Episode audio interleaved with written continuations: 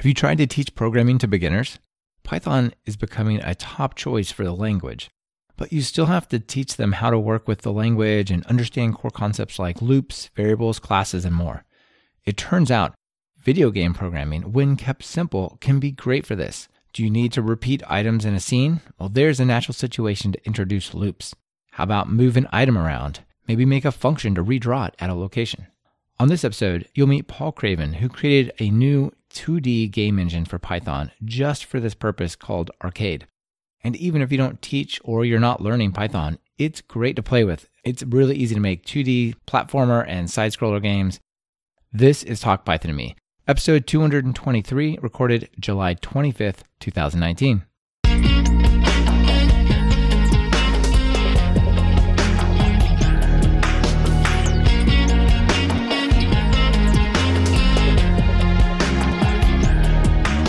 Welcome to Talk Python to Me, a weekly podcast on Python, the language, the libraries, the ecosystem, and the personalities. This is your host, Michael Kennedy. Follow me on Twitter where I'm at mkennedy. Keep up with the show and listen to past episodes at talkpython.fm and follow the show on Twitter via at talkpython. This episode is sponsored by Indeed and Rollbar. Please check out what they're offering during their segments. It really helps support the show. Paul, welcome to Talk Python. Hey, great to be here. Thanks for having me, Michael. Yeah, it's great to talk to you again. We got a chance to meet each other at the creators booth part of the PyCharm booth at PyCon. That was fun. Yeah, I enjoy PyCon a lot. Yeah, so did I. I call it my geek holiday for the year. I, I go in August. I'm going to go on holiday with my family, but in May, I went on the, the holiday with my friends and my geek friends. It was great. Thankfully, it's the, only, well, it's the only conference I go to, and I look forward to it every year. Yeah, yeah, absolutely. And while we were there, you were presenting your project that ties in both to your teaching side of, of what you're doing at the university, but also just you know making gaming and Python more fun. This thing called Python Arcade. So I'm really looking forward to talking to you about that. Yeah, it's uh, project I'm really passionate about. Yeah, I can tell. So before we get to that, though, let's start with your story. How'd you get into programming and then Python? Video games, actually. Uh, long ago, I worked with an Apple IIe. My dad had gotten one of those, and being the evil father that he was, he wasn't going to just pay for video games for me to play. So he said if I wanted to play games, I'd have to program them myself. And there's a few books out there uh, by David Ahl, more basic computer games and basic computer games, and they basically just had computer games in basic that you could type in. And I got started programming doing that. And once you had the game in there, you could start modifying it and customizing it the way you wanted. I just absolutely love that as a way of learning to program. And that's how I introduce my college students, many of which haven't programmed at all, to try to get them hooked into programming because it's not just me teaching them programming. If they only take one semester, it's only a limited use. But what I really want them to do is realize that programming can be fun and entertaining and a creative process that they can get into just because they plain like programming. Yeah, absolutely. I definitely think that that's an interesting angle to help people get more engaged. So, uh, so that's basic was the sort of entry point.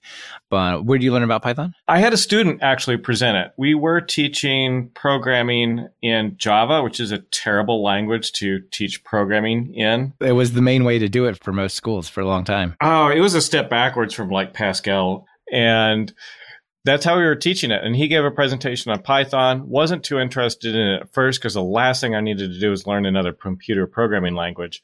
But his presentation was actually really good. And it got me thinking about how simple and incredibly straightforward you could get somebody started with programming. And then that just got the bug in my head that maybe this would actually not be a bad way of teaching programming. So we started, uh, now it's pretty common to start teaching in Python, but when we started teaching in Python, it was not the common first language by any means. Yeah, absolutely. It was all about Java. When was this? What time, what year? About? I would guess it'd be about 11, 12 years ago now. Yeah, okay. Interesting. So Python was not nearly as popular and clearly the right choice as, as, it is today, I guess. Yeah, no, not at all. And it took a little bit of convincing for me with the other people at the college in order to be able to do that. And we started introducing it, you know, just a few weeks at first and then, you know, eventually moved on to the entire semester. So our first semester is Python. And then once they get hooked into programming, then we hit them with Java after it's too late and they've already signed up for second semester. there you go. They're already committed. Yeah. Well, I think that that's an interesting way to think about it because I think that a lot of the ways that programming is taught, and I don't just mean like self taught, I mean like even in like universities and stuff, I think it's kind of broken. I think it's taught with an expectation of extreme delayed gratification. I've talked about this before, but basically, like, we're going to teach you loops, we're going to teach you variables, we're going to teach you memory, we're going to teach you the heap, we're going to teach you pointers, we're going to teach you all these things. And maybe at the end of the semester, you can do something sort of interesting, maybe, but you might have to wait a couple of courses after that before you actually build something that you care about. It's right? not just, and that just it's crazy. It's not just delayed gratification; it's delayed explanation. Public, static, void, main, string, args. I mean, you can't explain all of that in their first lesson just to print something to the screen, right? Just type this in, and we'll explain maybe sometime later in the semester how it works. That's not how I want to do it. I want them to understand exactly what they're doing. Yeah, exactly. So, I definitely like that you're starting with something that gets them to like these short little wins quicker then you can move on to stuff where you're talking about static languages like Java or whatever when they're already understanding like okay if i go through this this the payoff is really big or here's how i'll use it or whatever right that's exactly it it does assume that they'll like arcade games, but a lot of my students aren't as interested in spreadsheets and are a lot more interested in arcade games. So I can hook a fair percentage of them. When we were talking, one of the things you said that I thought was pretty interesting is much of what you have to teach for programming, there's some kind of visual aspect to it, right? Like lists or data structures or loops or whatever, right? And it's one thing to just do that in like a terminal app or something like that. But you can actually visualize it better potentially if you have this simple game platform to test to sort of teach these more abstract concepts in. Right. A student can get really frustrated if they're supposed to get a 10 as an output and instead they get a 12 as an output. They don't really care. But if they're like drawing a football field or they're drawing a unicorn or something like that on their screen, then they'll spend a fair bit of time trying to get things lined up or just right. Right, right. If the horn points down, that's not okay. that's not okay. uh, for the occasional student, they do uh, want to just sort of give up at that point. But most students really will spend a lot more time if they see that visual image and try to get it just the way they want it. Maybe give us some examples of the types of things that you're teaching them there with games? Well, to start off with, one of the first things we do is just create an image. And the thing I like about using Arcade for that is that you can do it without defining a function before you get to that point. So you learn about how to call a function. And even just by calling a function, I don't have to have them create classes. I don't have to have them create functions. All they have to do are simple calls, and then they can actually build on that to create an image. And then that introduces them to the coordinate system. And you can go off of that so that if they want something like a fence, and they don't want to create a drawing command for each individual post in a fence, then that just naturally leads itself to, oh, hey, wow, there's a solution for that. Let's introduce loops. Exactly. Yeah, because it's really painful to write 50 little fence objects and move them around. Exactly. And it's very iterative and they can see the value in picking up that, hey, I need to learn about loops. Hey, oh, if I create a function, then I can create a function that'll draw a snowman. I can create a function then and call that function to draw a snowman here, here, and here, rather than just repeating the code over and over again. Yeah, sure. I do like that that you can start in this really simple mode, kind of like the print hello world side of things. You don't have to have all the extra stuff, but you do have a pretty rich API, which do you want to talk about and get into. Mm-hmm. But maybe before we really dig into even to arcade, let's just kind of set the landscape for everybody. You know, not everybody is creating games or maybe more like me. They've messed with like creating games, but it was like 15 years ago and they haven't really done much since then. Right. So what are some of the options for building games? You know, what's the spectrum of what we could do? Well, at the low level, you've got the ability to just individually manipulate the dots, what I would call raster graphics. Uh, it's a very slow way of doing graphics, but it's the original way a lot of people have done graphics. Then there are a lot of libraries out there or APIs for like OpenGL, which is really big. DirectX, which is OpenGL is cross-platform. DirectX is very much Windows and Mac now has sort of gone away from OpenGL and they're pushing their own metal as a way of doing graphics. So they have all these different APIs and then basically to make it easier to program those, there are a lot of game engines that sit on top of those. You got the Unreal, Unity, Godot, There's there's several game engines that do that and take care of some of the underlying work for you in those OpenGL DirectX metal. Yeah, and a lot of times that means working like in C++, right? Like with Unreal or some of those other real game engines or Unity is C sharp or things like that, right? Right. Unity can do like C sharp or JavaScript. Godot's fairly popular. It's a lot more of a friendly type of language, but it's not Python. So uh, yeah, there's different options out there, but all of them take a fair bit to get up and going. And I wanted something that was really easy for a beginning programmer to get working, but still allow a hobbyist or a more advanced user to create some cool games in their you know off time. Right. Well so that makes certainly makes sense for python and then like even maybe a simple api on top of, of that right? So you know you're not going to drop into like native opengl and c++ and say we're going to teach you about data structures because like that's a deep world I, I spend a lot of time writing simulators and doing programming there and it's fun but it's not a simple place and not necessarily friendly either No, no, no, not so much. So in the Python world, I had heard of Pygame. That's been around for quite a while. I heard of Pygame Zero, which I didn't really know how that was different than Pygame until recently. what else is there? Obviously, there's Arcade as well. Yeah, uh, Pyglet, a few other ones, Cocos or 2D, I think, and uh, Pygame by far is the most popular one. And I taught using it. In fact, even wrote a book on developing arcade games in Pygame, and I really like Pygame, but it has been around a very long time. So it kept a lot of backwards compatibility on Python. So it didn't use any of the new Python 3 features. And the maintenance on Pygame at the time had completely fallen off. So where I would try to make improvements and do pull requests, absolutely nobody was doing anything with that. Isn't that super frustrating when you're like working with this project, you love the project, you put a lot of energy into it, you go so far as like actually creating a pull request and submitting it. It's one thing for them to say, you know, it doesn't actually fit with our vision or we can't accept it or whatever. But if it just goes unaddressed, like that is really not the best feeling. Yeah. So there was a lot of back and forth on that, trying to resurrect some of the people that were working with it. And I actually just try to do my own development because you could always create your own branch. But Pygame was sure. developed off of an old library called SDL, a C++ library. And that library itself was pretty old. There's an SDL2 version of the library, which I also tried working with and didn't much care for.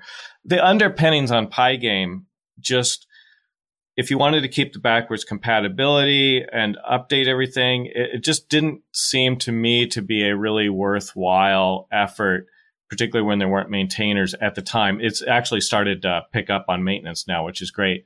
But I wanted something better. And I thought, gosh, since most of the people that I work with are starting from scratch, I could actually just start a game engine from scratch using something more modern like OpenGL and work off of that. Yeah, and you get all the benefits of like high end modern graphics cards, graphics, GPU accelerated stuff, and all that, right? Yeah, and I taught a long time using Pygame, so I found a lot of things, and there's a lot of things about Pygame I really like. So I was able to take those ideas and move it forward, try to clean up the interface, use the new Python 3 features, do the bugs that my students always complained about. Because when I teach, there's always these little warts you have to sort of tell the students about. And every hour you spend telling a student, oh, well, that coordinate system that you learned, well, it's different in computers because zero zero is in the upper left instead of the lower left. or set mode is in order to open a window, you use a command called set mode. I know it's called set mode, but you really don't want me to get into that. And oh, you want to make a football and rotate an ellipse? Yeah, sorry, you can't do that. You start getting over these and you come up with a list over them over time. And it's just gosh, I, I think I could do something better, quite frankly. This portion of Talk Python to Me is brought to you by Indeed Prime. Are you putting your Python skills to good use? Find your dream role with Indeed Prime and start doing more of what you love every day. Whether you're a developer, data scientist, or anything in between, one application puts you in front of hundreds of companies like PayPal and VRBO in over 90 cities. Indeed Prime showcases your experience and tech skills to match you with great fit roles that meet and exceed your salary, location, and career goals. And when you start a one on one conversation with one of their career coaches, you'll get resume reviews and personalized advice to help you get what you deserve. So if filling out countless job applications isn't your thing, let top tech companies apply to you. Join Indeed Prime for free at talkpython.fm slash Indeed. That's talkpython.fm slash Indeed. So you set out to do that, right? Yeah, basically I set out to do that. A lot of false starts, a lot of attempts on different back ends, and sunk a fair bit of time into figuring out exactly how I want to wanted to do it. So yeah, Arcade is built off of OpenGL. It also uses Pyglet for doing the window management. Uh, Pyglet is also a pretty good game engine, and it is not nearly as friendly as Arcade, but opens a lot more of the internals. So when a programmer's more willing to dive into the internals, uh, Pyglet's not a bad option. Is there a, like an escape hatch in your API to like drop down to those internals, or is it like uh, take it or leave it? I mean, you could just import the Pyglet library and start doing work in the Pyglet library. I wouldn't really call it an escape hatch. It's yeah, they can just directly work it. Yeah, just start working with. Yeah, it's it's not really something separate. Yeah. Okay. The Pyglet has their own system for managing sprites, which we can talk about in a bit.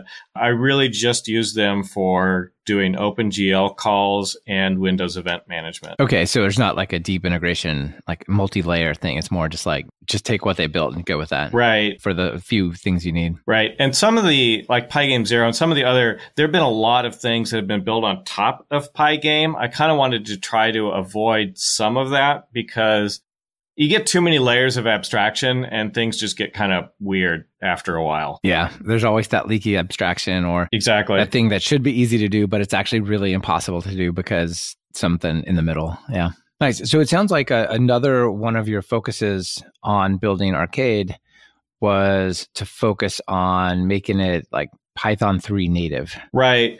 The ability to do type hinting, just going ahead and using F strings. Quite frankly, I really like the type hinting in particular because when I get students that work in PyCharm and they have those little linters that go with it, it helps a lot of students. And it's not something actually I thought that would help students as much as it really has. I've gotten a lot better code once they get those hinting features that are available. Right. We expected a number and you're passing a string that's probably not okay. Something like this, yeah? Right, exactly.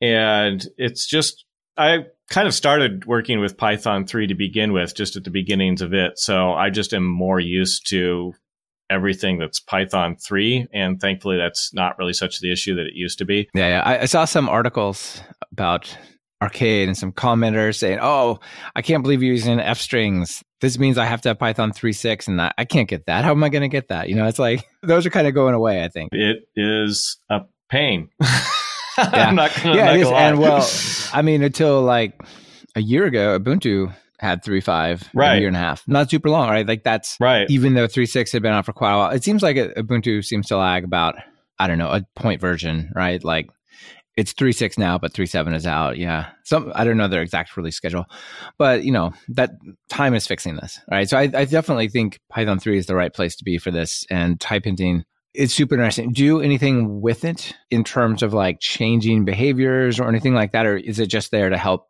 students be more accurate? Really, just help students be more accurate. One of the other things I've really liked is being in the classroom customizing the exception messages. So as I get students that run into problems, having the exception and certain areas I'll actually do a little bit of checking to make sure that they're actually passing in the right type of data. It slows things down if I do that too much. But where the most common mistakes are when you run a batch of 20 to 40 kids every single semester through using this, you really get a good idea of how to make the code library better. Yeah, because you have a bunch of people that have no expectations of what to do correctly. So how do you help them fall into the pit of success and like make the most the right thing the most obvious thing and whatnot, right? Right. It's one of the things I really like about in creating a library to iteratively be able to take people through the library and look over their shoulders while they're working on it is really valuable in improving that library. And the also having it out on the internet where people that you can't see give you feedback. Having both of those different types of feedback is really quite nice. Yeah, that's super interesting. I mean, some companies they have like usability labs for their developers and they bring people in and then like watch through mirrors and other ways of what they're doing. And in a sense, like that's that's very very rare for open source libraries I would suspect. But in a sense that's kind of what you're doing, right? Just because you're teaching and walking around in the classroom, right? Exactly. And one of the big features of this particular library is a large set of examples and over the last 12, 13 years, I've been teaching with uh, video games. I've got this library of different things that students have asked for. And so I create all these different code samples and make, sh- and that's one of the things that helped also in creating the arcade libraries. I had, I knew all these different types of things that people wanted to do and they wanted to create 2D arcade games.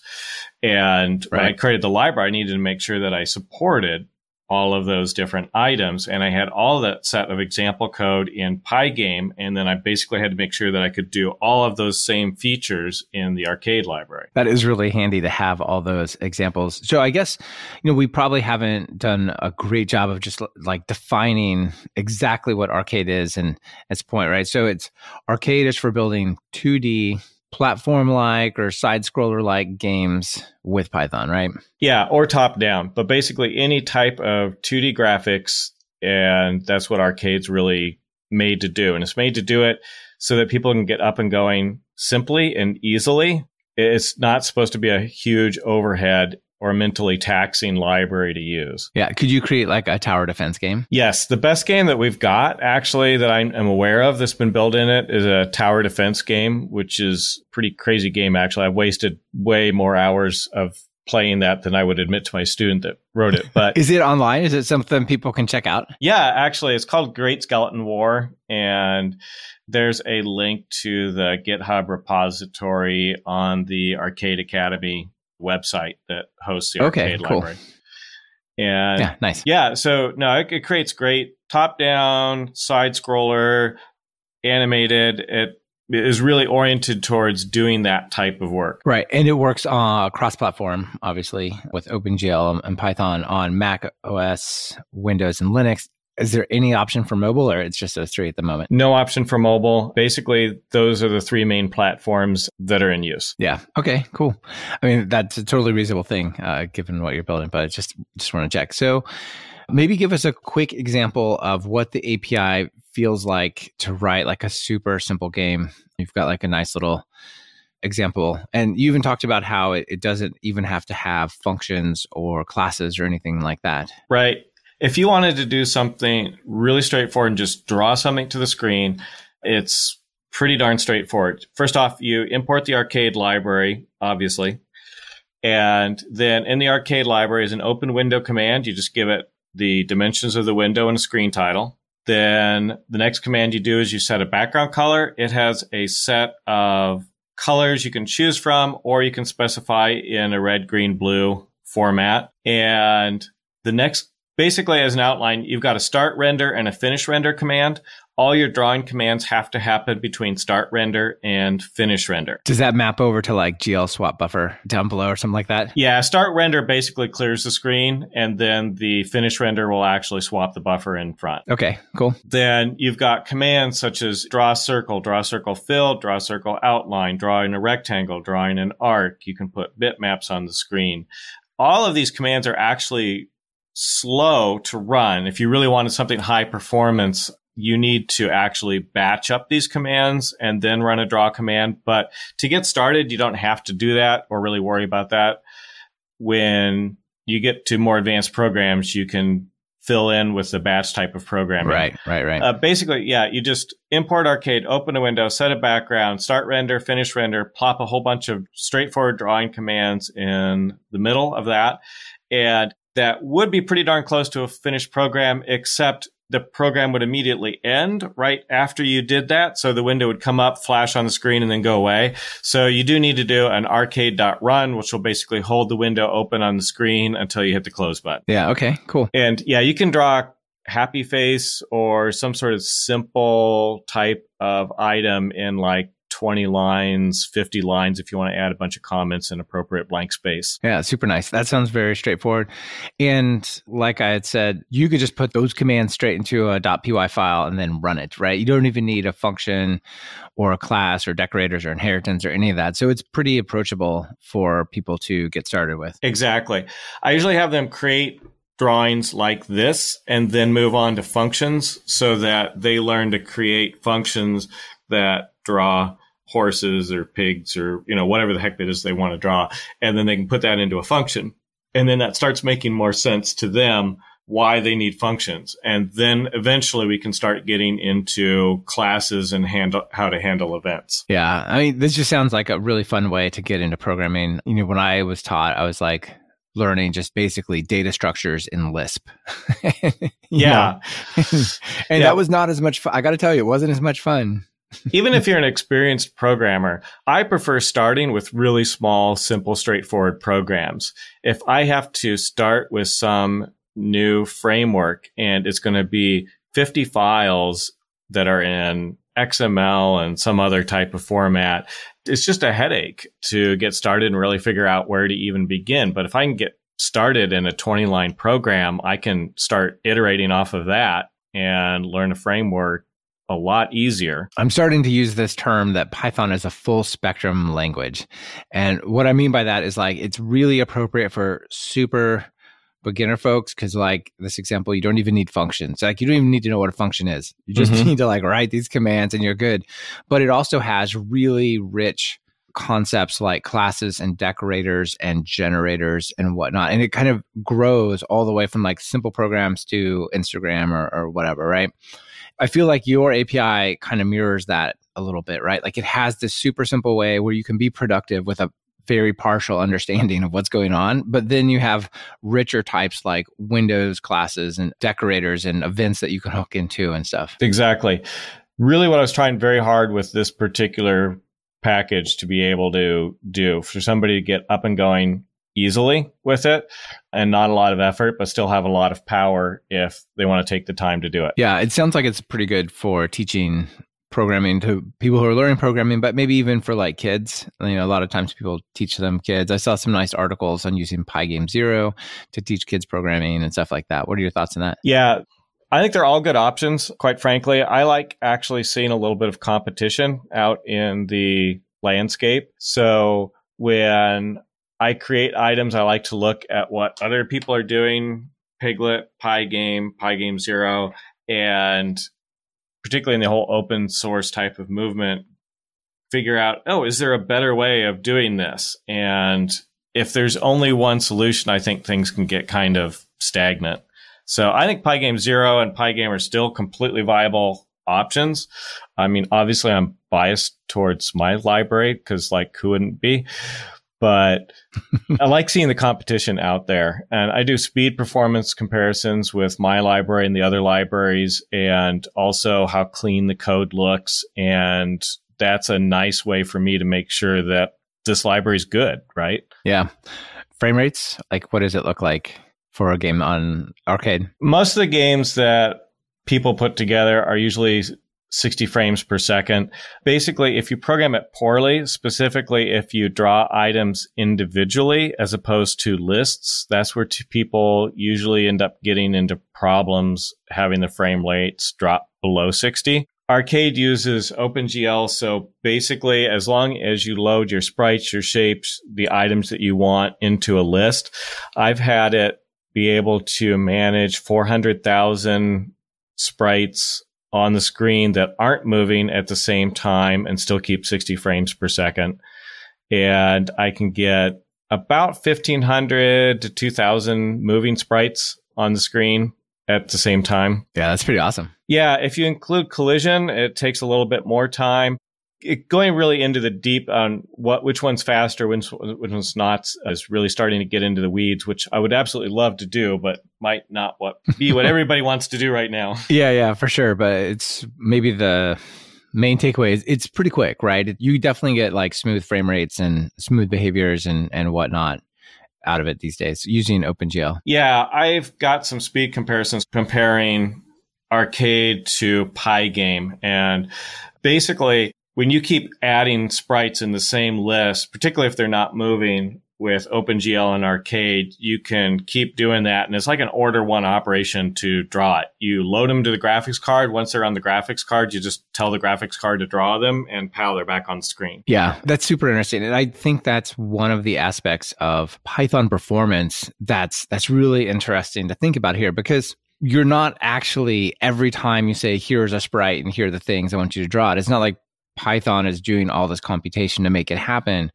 It's kind of just like we've already loaded that stuff into the GPU memory. And we're just saying, hey, GPU, apply this transform to this thing over here, or the set of transforms to those things, or the whole viewport or whatever, right? Like it's sort of orchestrating what's happening with the, the scene, right? Rather than it's actually like drawing every little bit. Right. The graphics operations themselves are actually really quite fast and they're pretty well offloaded for Python. So the Python does the high level work and then offloads it onto the graphics card. And if you've done that right, then it doesn't matter quite so much what language you're working with. One of the items that I am yeah. working on right now is in actually moving the sprites and managing a large number of sprites, having them change where they are, or detecting collisions between sprites, that is where you can see a bit of a speed difference. Pygame actually does pretty good with this because it is not pure Python. It compiles a fair bit down to the C level and the different objects, the sprites that you got on your screen are actually backed in a C program. So they can do native manipulation that way pretty quick. And the arcade library doesn't do that, but I don't know if we'll end up doing that in the future. I've done a lot of experiments and there's a fair speed improvement if you offload some of that stuff to the C level. Yeah, I can imagine that there's like a handful of things that would really benefit from that. Have you considered or experimented with Cython or something like that? I've thought about it. I've not had a chance to experiment with it goes back to the whole limited amount of time in a day, unfortunately. yeah, well, it could be a cool project for one of your more advanced students to tell them, like, okay, in this course, you're going to optimize this. I'd be really interested to know what it would do. I've never tried running it under Cython. Yeah, I mean, not the whole thing necessarily, but just take like, you know, do some profiling and grab like the three slowest spots or whatever and just hit those functions with Cython, you know, for mm-hmm. example. Right. This portion of Talk Python to Me is brought to you by Rollbar. Got a question for you. Have you been outsourcing your bug discovery to your users? Have you been making them send you bug reports? You know, there's two problems with that. You can't discover all the bugs this way, and some users don't bother reporting bugs at all. They just leave, sometimes forever. The best software teams practice proactive error monitoring. They detect all the errors in their production apps and services in real time and debug important errors in minutes or hours, sometimes before users even notice. Teams from companies like Twilio, Instacart, and Circle CI use Rollbar to do this. With Rollbar, you get a real time feed of all the errors so you know exactly what's broken in production. And Rollbar automatically collects all the relevant data and metadata you need to debug the errors so you don't have to sift through logs. If you aren't using Rollbar yet, they have a special offer for you, and it's really awesome. Sign up and install Rollbar at talkpython.fm slash rollbar, and Rollbar will send you a $100 gift card to use at the Open Collective, where you can donate to any of the 900 plus projects listed under the Open Source Collective or to the Women Who Code organization.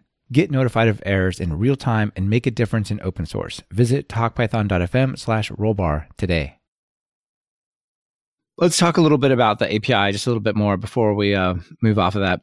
So, on one end of the spectrum, we have like open window, set background color, render, render, render, done. sort of not even a function. Uh, we talked about adding functions and classes, but maybe a more real application might create a class that derives from the arcade.window and then it has all these events right like an on draw on key press on mouse motion viewport, all those kinds of things. You want to take us through like how that might look? Precisely. Uh, a little more advanced, not a lot more advanced, but a little more advanced game will end up using classes. And one of the main ones is the window class, which works like a lot of classic window classes and other APIs where you've got certain methods that you can override if you want to respond to keystrokes or button presses or window resizing, any of that type of, of work can be done in your own custom window class. Yeah, one thing I like about that is it lets you avoid like writing the event loop and dealing with all of that funkiness that maybe some of the libraries have to deal with. Yeah, that's one of the things that Pygame does that I really don't like is that you basically have to create your own event loop, which is pretty I don't know, 80s or 90s style anymore. and a lot of the libraries that build on top of Pygame or Pygame based try to hide that or they create their own event loop on top of it, which for obvious reasons, it's, it's not the best way of doing it. And there's a lot that happens in a good event loop for processing, for queuing up the events. And it's not really something that should probably be left to everyday users that don't need to dive into that. Yeah, so this is a pretty approachable way, but you still basically plug into the event loop, like the keyboard events and the draw events and whatnot. Exactly. Nice. So one of the things that I think is super tricky. So uh, you know, I used to work on 3D simulators with OpenGL a little bit and C and whatnot, and it was fun. I did that I don't know for a year or two, but not not for a long time. But the actual job of creating the 3D thing and rendering it and doing all that is not super hard. But what is, at least to me, was super hard is like, how do I get a realistic looking thing on the screen? And in this context, this probably comes down mostly to sprites. How do I get little graphics that then represent the characters and the elements, you know, an asteroid in an asteroid game, a little missile in like a missile command or, you know, whatever, right? Having really good ones of those without a team of designers, like that's like a big difference between a good game and not so much a good game. Yeah. it just kind of shows you the value of good graphic artists, quite frankly. Yeah. When I teach programming, though, a lot of students coming in, I'm not teaching graphic art. And I don't want them to spend a lot of time creating great graphic art either. I typically will give point students towards artwork. A guy called Kenney, uh, he's got a kenney.nl website, K E N N E Y.nl. And he creates a lot of open art that's freely available for use in games. And while it does have a particular style to it, it's a nice spot to start with. He's got thousands of different tiles and images that are 2D and a nice spot for students to start with for doing graphics. And then, yeah, I kind of show them how to look up other graphics using like Google Images or some other search engine and download and use. One of the things I really liked about Arcade Pygame, it was a hassle because they would often download images and the images would have a transparent background. But Pygame by default didn't support a transparent background. So you had to figure out a color that that mapped to and then tell it that this color is transparent. And there were so many headaches around that. Yeah. The art was often different sized than they wanted. So maybe they wanted a 50 by 50 sprite, but the art that they downloaded was 200 by 200. And not all of them really knew how to use graphics programs to resize the art very well. And Pygame didn't do that resizing very easily. And that was such a hassle. That's also built into Arcade to basically allow them to resize that on the fly. The transparency is built in and it's just the aspect of getting the art, downloading and using it is a little bit easier for students doing yeah. that. Yeah, this is really cool. So like the Kenney.nl stuff is is really nice.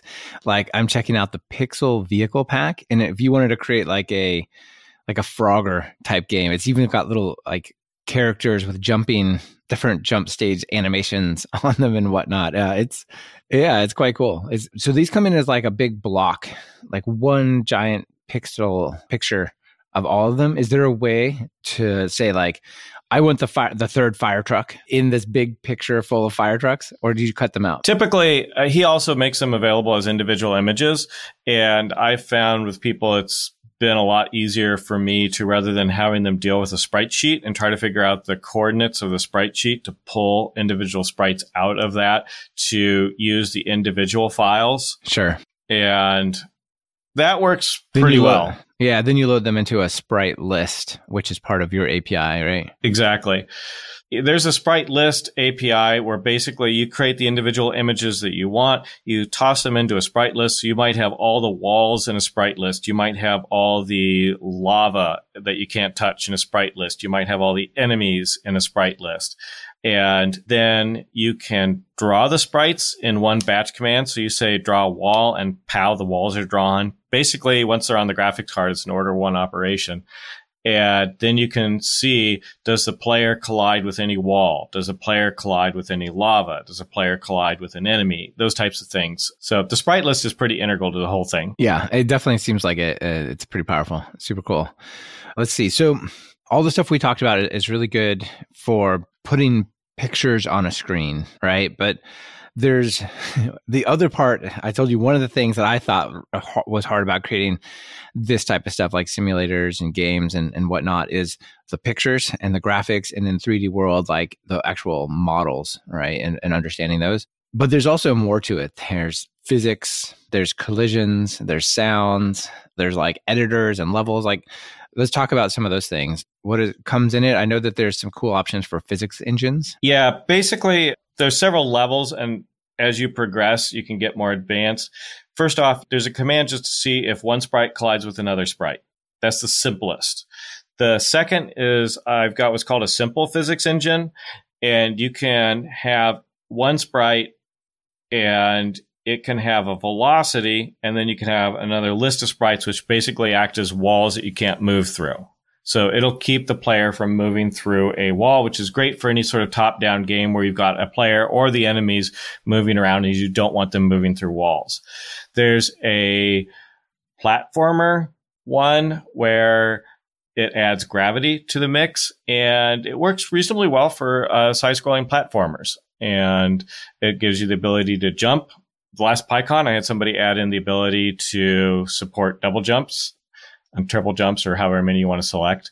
Yeah. And if you really want to go nuts, I've got example code. There's another library package called Pymunk, which adds full 2D physics to yeah. I'm looking at it. It's pretty cool. Like the example has a little bike rolling into like a stack of bricks and the bricks all like you know obviously come apart and fall down like well like bricks would if you hit them yeah it's cool you can yeah, add cool. you can add springs and all sorts of things and it is a really neat library to work with. It is not easy to get started with, particularly if you want to try to make a platformer out of 2D physics. It's I've spent a fair bit of time on that, and I've got an example on the website, but it is not particularly easy. Yeah, yeah, but so I guess that's like the the pro version if you want to like really make a super legit realistic game. Yes, precisely. Yeah. So we talked about sprites, and that sounds like that's basically built in. Arcade is 2D only, right? There's no 3D aspect. Correct. Any 3D you want ha- to have, like you kind of have to simulate with like your sprites or scaling or something, right? Yeah, you'd have to do like uh 2.5 or isometric even is really kind of complex to do and there's not really built there's some built-in support for drawing an isometric map, but figuring out where the walls are and movement is a non-trivial problem that's not in the library right now. Yeah, yeah, of course. So another type of game that seems like would be pretty appropriate. So you talked about the platformers. What about like side scrollers? Like I don't really care about it, but Flappy Bird or Angry Birds or, or, something like that. Yeah, I've had people do Angry Bird. I had people do Flappy Bird with my head. That was really weird when I got that program to grade. yeah, I can imagine. Hold still. I got to take a picture of you. Why? Never mind. They took it off the website. So yeah, I, I love my job in that basically for finals, I just sit here and go through and grade students' video games. So it's pretty cool job to get. And yeah, sometimes you're kind of surprised with what they end up coming up with. And Flappy Bird yeah. my head was definitely one of them. But I've also had people do uh, Minesweeper, word search games, Sudoku. Yeah, Minesweeper sounds fun. A Mastermind would be another simple and fun one. Yeah, so they don't have to be necessarily what I consider sprite type games, but they could be more board games or puzzle games, that type of thing. Yeah, sure. Okay, that sounds cool. Yeah, you probably don't need physics in uh, Minesweeper, but but still. No, but it is an interesting aspect because it's a nice spot to show students recursion because a lot of students don't see where recursion is useful, and it is useful in the sweep feature of Minesweeper. Right, of course. Yeah, it's like a tree sort of thing. Yeah, you basically just cool. recur- recursively click around where they clicked, and it works pretty well. Okay, nice. Till you run out of uh, spots that are empty or whatever. Bingo. Yep. Okay. So one thing that would be really nice, and I, I guess let's talk about the examples first, and then I'll, I'll talk about this. So something that surprised me a little bit, I saw some of the articles you had written, like uh, I think the one about our an asteroid smasher, right? Mm-hmm. And on there, I saw that you can basically once you pip install Arcade, it comes with a bunch of examples already, and I can say like Python dash m arcade.examples dot pick something like asteroid smasher. And actually, if I go to the REPL and I import arcade.examples and say help arcade.examples, there's like 30 examples in there. Actually, I think there's about a hundred examples total on the example site on the documentation. Need to sort of recount those. But anyway, to me, the example, having examples to base learning off of was really important because a lot of the feedback I get from students that are out in the workforce are saying, Hey, I haven't had a chance to ever work with other and read other code. That's a skill. I've written my own code, but when I get out in the workforce, most of what my job is is reading other people's code and making modifications to it. Right. And it's usually super complicated because it's been polished for 3 years. Yeah, exactly. and it's hard to read, right? Yeah. And this gives students a way of learning to read code. Plus, I myself, quite frankly, just learn things better by seeing examples. And there are certain people that learn better that way than rather than having things presented to them in sort of a linear format. And the examples, I've tried to come up with so many different examples so that all of the requests that I've gotten over time when people want to learn something know how to do something, I create an example for it. And a lot of my answers to emails anymore on like, how do you do this are just, oh, look, here's an example on exactly how to do it. and yeah, that's a nice way to do it. Yeah. If there's not an example, then bang, now I got a new idea for an example. Yeah, so I'll just read through some of what I, what you got when you do that help statement. So you've got like Asteroid Smasher, which is basically asteroids. Uh, it's pretty nice, uh, a limited version of that. You've got drawing text. You've got full screen example, which is pretty nice. You've got some loops. You've got like a particle stress, fireworks. The fireworks one is kind of cute. A bunch of stuff with sprites, moving them around. Um, sprite CSV map, which is cool. And then rooms. And yeah, there's a lot of stuff in here. There's a Tetris. Yeah, the Tetris is actually one of the newer ones that I've got in there. Also have some procedural generation showing how to generate mazes a couple different ways, uh, different rooms.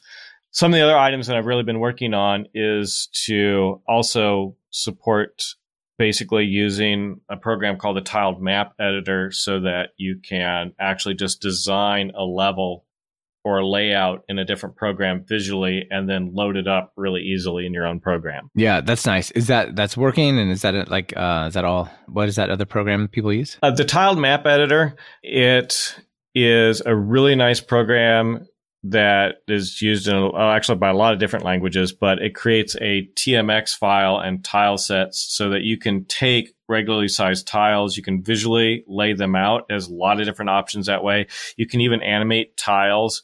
And then I've got an older version of loading those tiles function that does that. And we're actually creating a new, more powerful version of that. You can basically animate the tiles. It'll automatically do the animations. You can draw hitboxes around tiles. So not every tile you just assume is a rectangle that you hit, but you might have a ramp or like a coin.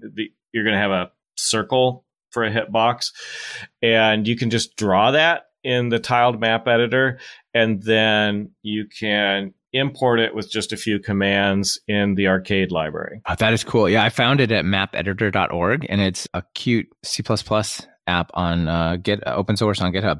And yeah, it looks really nice actually. Yeah, it's a nice alternative to if you want to do 2D games, you could pair that with a you know with Python and arcade and run through quite a few different levels and code that way. Yeah, that's interesting. And there's an example of loading the the output from this thing.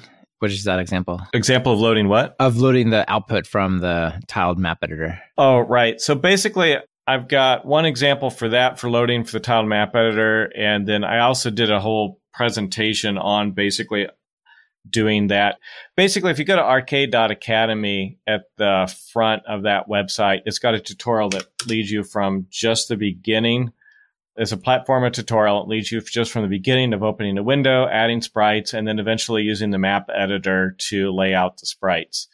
And in the next version of Arcade, it'll actually have an updated version that'll support animation, have a better support for hitboxes and other of the, some of the more advanced features of the tiled map editor. That's super cool. Yeah, the one that I found was um, sprite tiled maps. Um, yes, that map singular. That was it. That that's really nice because, like I was saying, like that's one of the parts of like, hey, I built this thing that shows stuff on the screen and it draws these sprites. Wait, how do I, you know, create levels? How do I create graphics? Like all that stuff is just, you know, it seems like it's not going to be a problem maybe at first, but it, it really is. Yeah, and if you want to do the visual layout and not program exactly where every block goes, having some sort of graphical editor and the tile map editor is just beautiful for it. it really is. The guys put a ton of work into it and you do not have to do a whole lot of work to load that using the arcade library. Yeah, that's really great. Definitely think that's super valuable to have. You know, one thing that I was thinking while you're talking, it it probably doesn't exist. It might be cool if it were to exist. Maybe somebody out there could create it if they wanted. So we talked about the sprites over on um, Kenney.nl. We talked about the tiled map editor. It'd be fun if there was like some starter sort of getting started, like little library, like so you can just pip install it and you've got, you know, like like 500 sprites that you can work with and like 10 levels that are already built that you can just like okay i'm going to just start from this and go you know like import this this level and run with it. And you hear some sounds or like these little building blocks for people to like uh like sort of quick start up with them. That Does anything like that exist? Uh, not that I am aware of, but that would actually be a really great idea.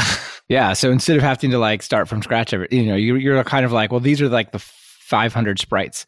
If you pip install this thing, you just have it, you know, and you could go from there. That'd be cool. Yeah, it would. And then eventually, if you're into creating the art yourself, once you've got your placeholder art in there, you can get the mechanics of the game going and then just start replacing the art like piece by piece. Yeah, because it seems like the art is like the last thing that you want to put your energy into, you know? Right, because until you get the basic mechanics down, you don't really know what art you need or if yeah. the art is going to match what you've actually need for mechanics. Exactly. Or even if the game idea, the way you first thought of it makes any sense. Like if you could play around with like some little sample data and they go, oh, actually, really, that's close, but this is really what I wanted. Like, you don't want to spend a ton of time on art for that, right? To get it up and running. Exactly. Anyway, that would be cool. Maybe somebody out there is uh, inspired to create that. That'd be great. I'd love to see something like that. Yeah, cool. So I guess we can maybe round out our conversation here by like assuming we've built this beautiful game. It's like a cool side scroller whatever Angry Birds, who knows it, uh, what it is. We want to send it out to the world, put it in the Mac App Store, put it in the Windows Store, who knows, something like this. One of the challenges of Python is shipping your program to other people who maybe don't have Python installed or the right dependencies or things like that, right? Yeah, it is difficult. And I don't have a perfect answer for that, quite frankly. The aspect of the sound libraries and the little libraries that go with the arcade library, it's difficult to package and get that packaging to work well. Python itself doesn't have a whole lot of great options. Uh, there's the whole PyB project. There's PyInstaller. You got like PyOxidizer, uh, some other packages. I would love to see something good and straightforward for being able to package the games that you've put together using arcade. I'm not there yet, where yeah. I can recommend a specific option. Uh, that's been one of the spots that I'd, I'd love to see Python as a language have some improvements on. I definitely see it as one of the, the shortcomings. Um, it's great to see that PyOxidizer is coming along, right? This is the newest of the, the packaging tools. And I think it does take other libraries along with I'm not entirely sure. It certainly takes like the other Python libraries, but like FFmpeg, for example, does it take yes, you know, that, right? Uh, that I'm not sure about.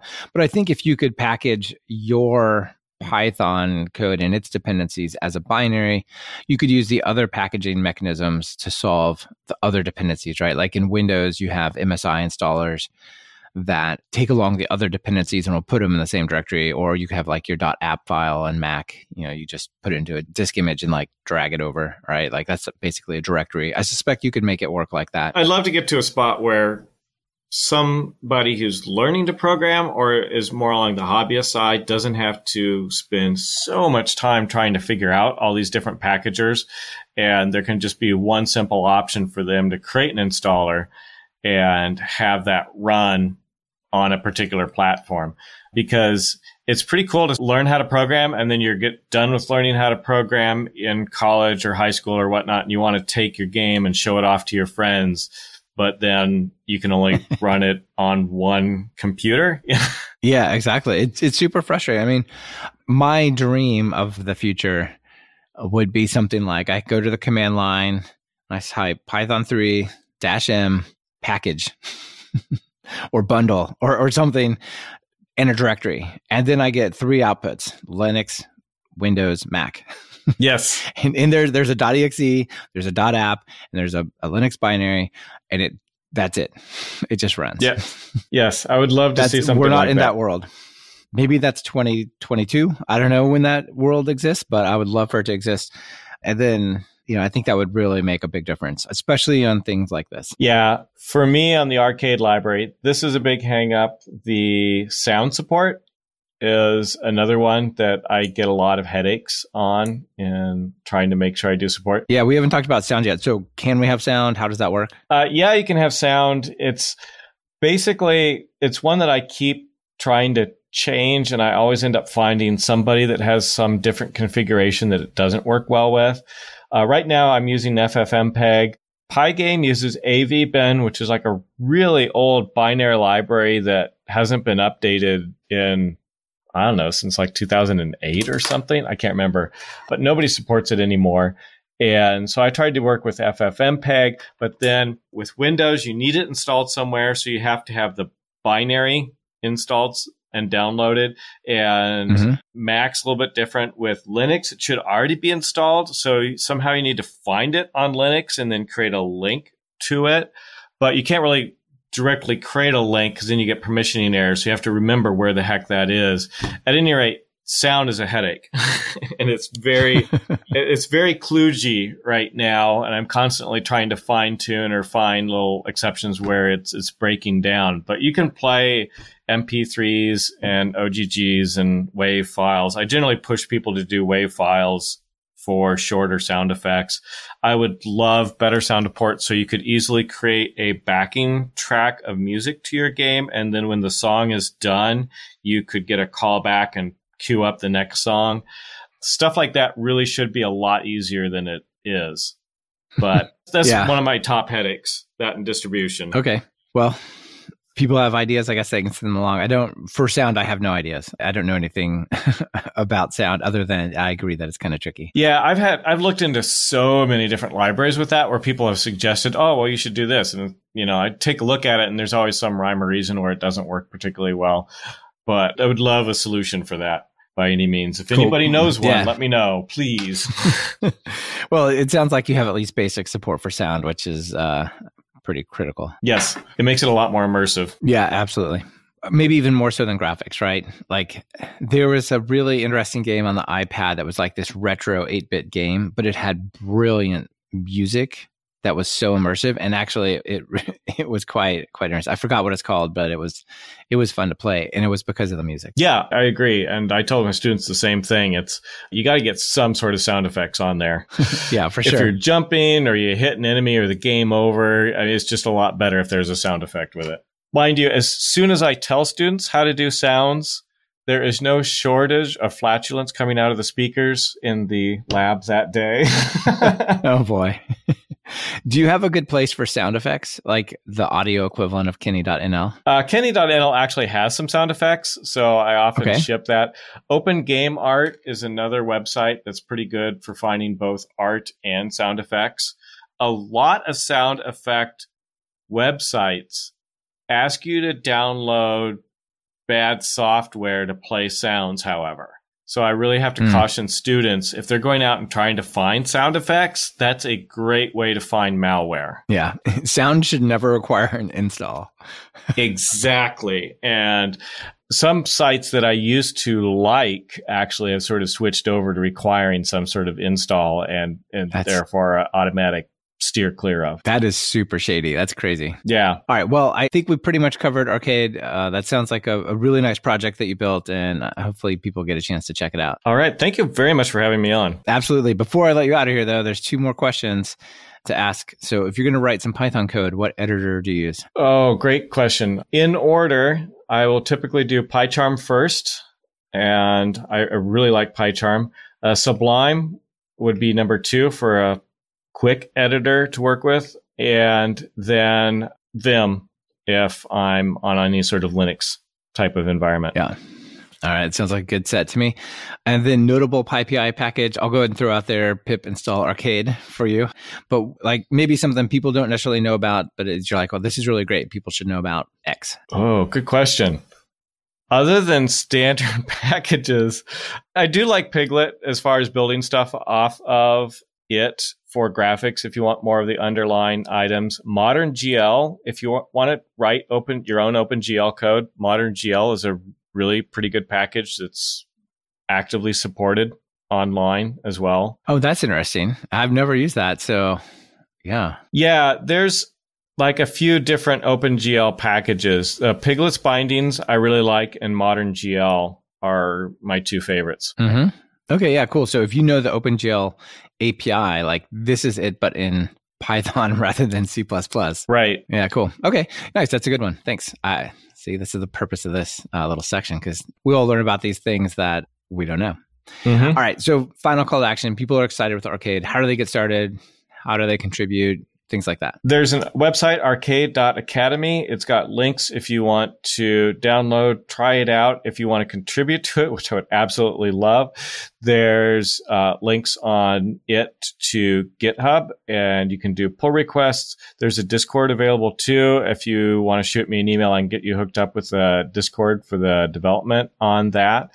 If you're learning to program, there's also learn.arcade.academy that has a whole curriculum that I use for first semester programming. And yeah, that's basically how to get started. The Learn.academy. That's great. It's got some basically walks you through all the different things that you do for the course, right? Yeah, learn.arcade.academy. Yep. I'll put it in the show notes. People Okay. can click it. There we go. All right. Well, thank you so much for being here. It's great to chat with you. Yes, thank you very much. You bet. Bye. This has been another episode of Talk Python to Me. Our guest on this episode was Paul Craven, and it's been brought to you by Indeed and Rollbar. With Indeed Prime, one application puts you in front of hundreds of companies like PayPal and VRBO in over 90 cities. Get started at talkpython.fm slash Indeed. Rollbar takes the pain out of errors. They give you the context and insight you need to quickly locate and fix errors that might have gone unnoticed until users complain, of course. Track a ridiculous number of errors for free as Talk Python to Me listeners at talkpython.fm slash rollbar.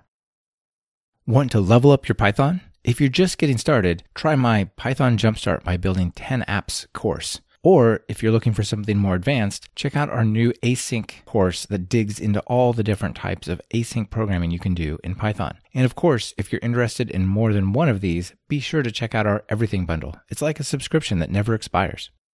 Be sure to subscribe to the show. Open your favorite podcatcher and search for Python. We should be right at the top. You can also find the iTunes feed at slash iTunes, the Google Play feed at slash play, and the direct RSS feed at slash RSS on talkpython.fm. This is your host, Michael Kennedy. Thanks so much for listening. I really appreciate it. Now get out there and write some Python code.